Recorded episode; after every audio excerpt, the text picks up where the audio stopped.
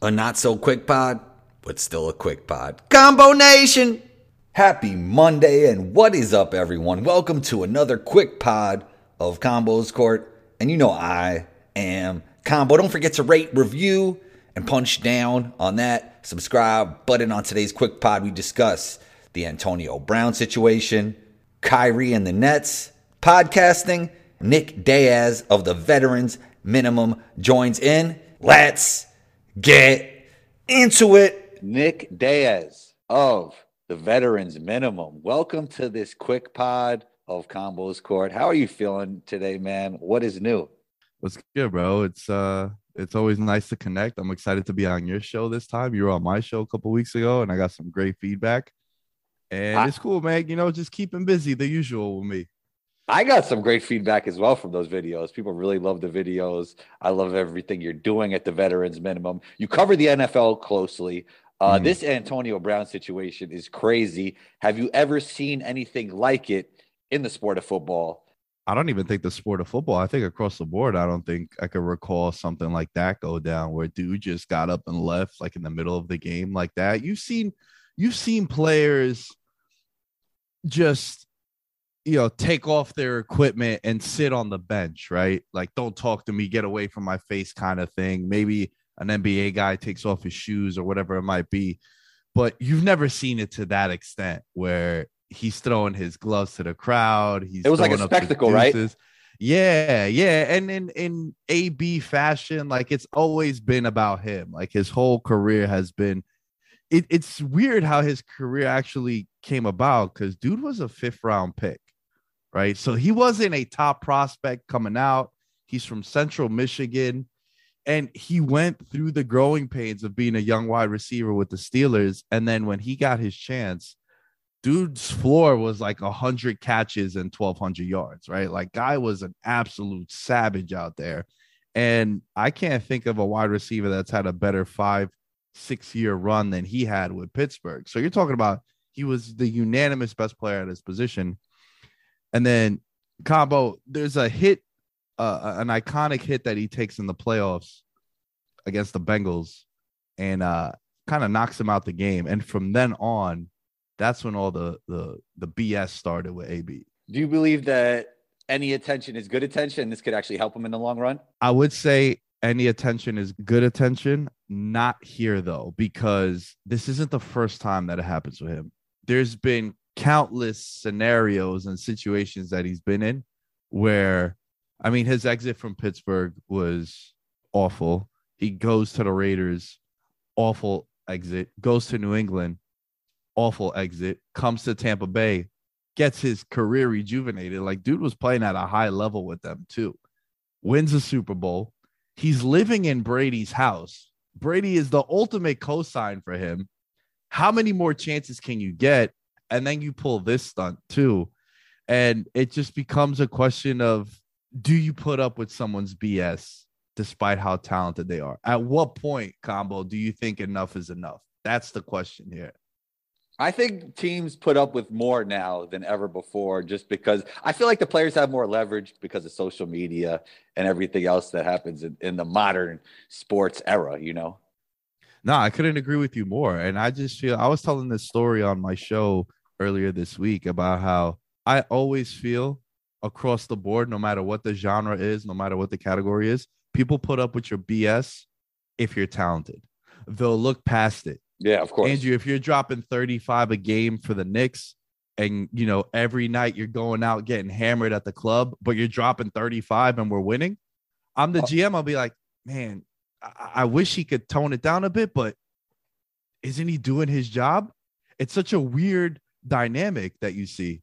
You know what's crazy about that is that a lot of GMs and coaches are waiting for that time where this player falls off so they could, you know, get them out of here and discipline That's them and too. when they don't have the same amount of leverage anymore because they were kind of upset that whole time but they couldn't do anything about it.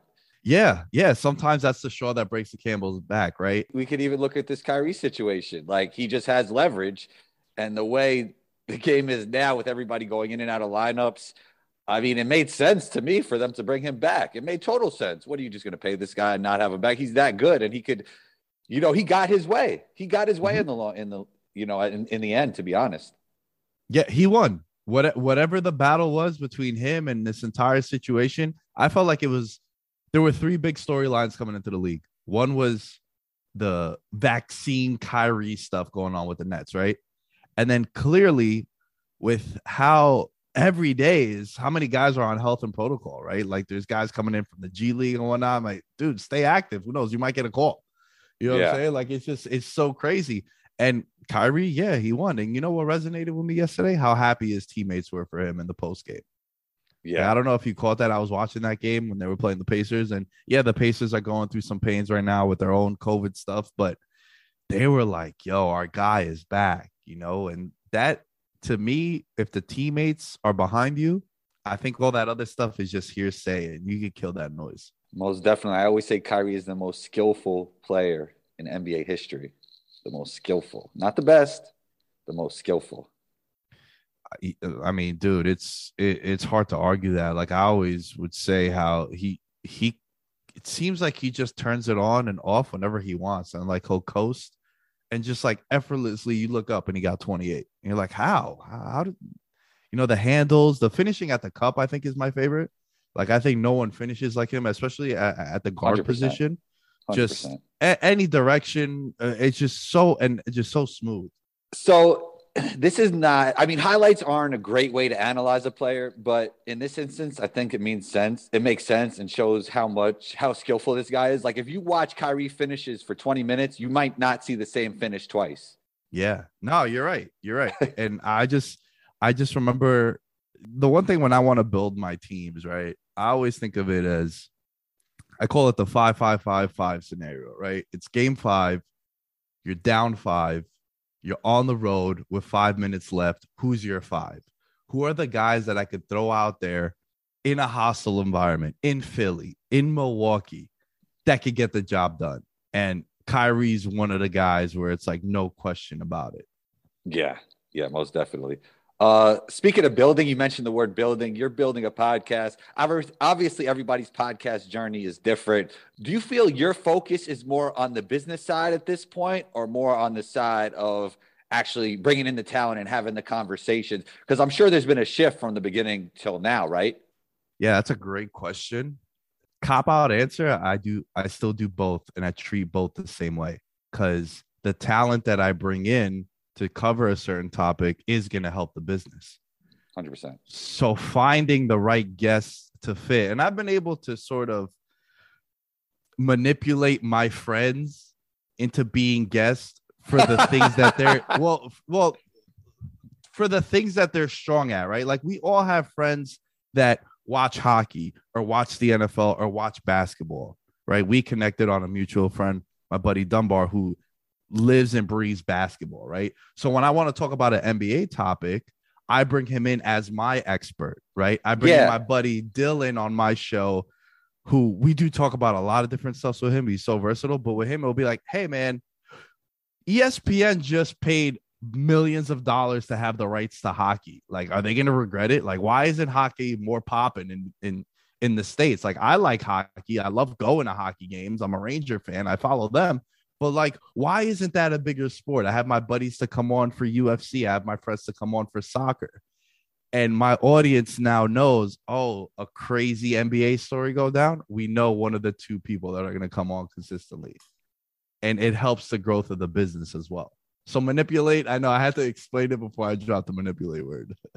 no, it, it, that is interesting because if you bring your close friends in, yeah, maybe they're not like worldwide leaders in the field, but you know you're going to have great chemistry, you know? To me, that's exactly it. First of all, they can never bail on me, right? They can't be like, oh, I can't make it. I got to reschedule. It's like, dude, I know you're on Xbox. Get to the crib right now. Let's record some shit, right? So there's that. There's also, I always think of it as, why should people listen to you? Why? Why should someone listen to me who I don't have a journalism degree. I can't formulate tweets if I'm being honest with you. I've been offered jobs to write articles. I'm not doing it. That's not my strength. I think I'm very dynamic on a mic. I love being in front of a camera. And I know enough about so many different sports where I like talking about them and having general conversations. And when I bring my friends on, there's a chemistry of all these guys I know for 10, 20 years. And it's Yeah. literally conversations we have at the bar, conversations we'll have on Xbox. And it's no different. There's nothing that's said on there that isn't said on the pod. And it's entertaining. There's the chemistry, there's the charisma, there, and it's insightful too. Like, don't get it twisted. We do come correct. We have some stats. Everyone knows the topics we're going to talk about. So you are becoming a credible source as well from what you hear on the show.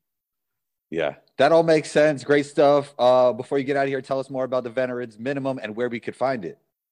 You can find it wherever, literally wherever you can find podcasts. Uh, Spotify, Apple, YouTube. You can watch clips of it.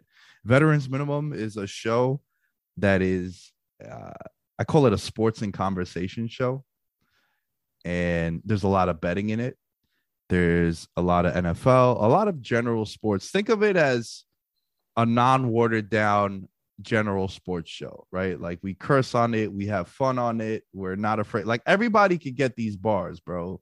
Like everybody could get the smoke. There's no, we don't want to offend nobody, but we kind of, I hate saying we call it how it is because that just means that you like hearing yourself talk, but we kind of just say what's on our mind and we don't say anything too outrageous and we like having fun with it. Great stuff. You're always welcome back on the show. Thanks so much for jumping on and talk soon. Yes, sir. Anytime, bro. You know how it is. Thank you for tuning in to this Combos Court Quick Pod. Big shouts to Nick Diaz for joining in. We appreciate you. And don't forget to rate, review, and punch down on that subscribe button wherever you listen to Combos Court. Share this episode with a friend, share it on Twitter, LinkedIn, Facebook, share it on your IG stories, and tag me on Instagram at one two combo. That's O N E T W O C O M B O. Combo out.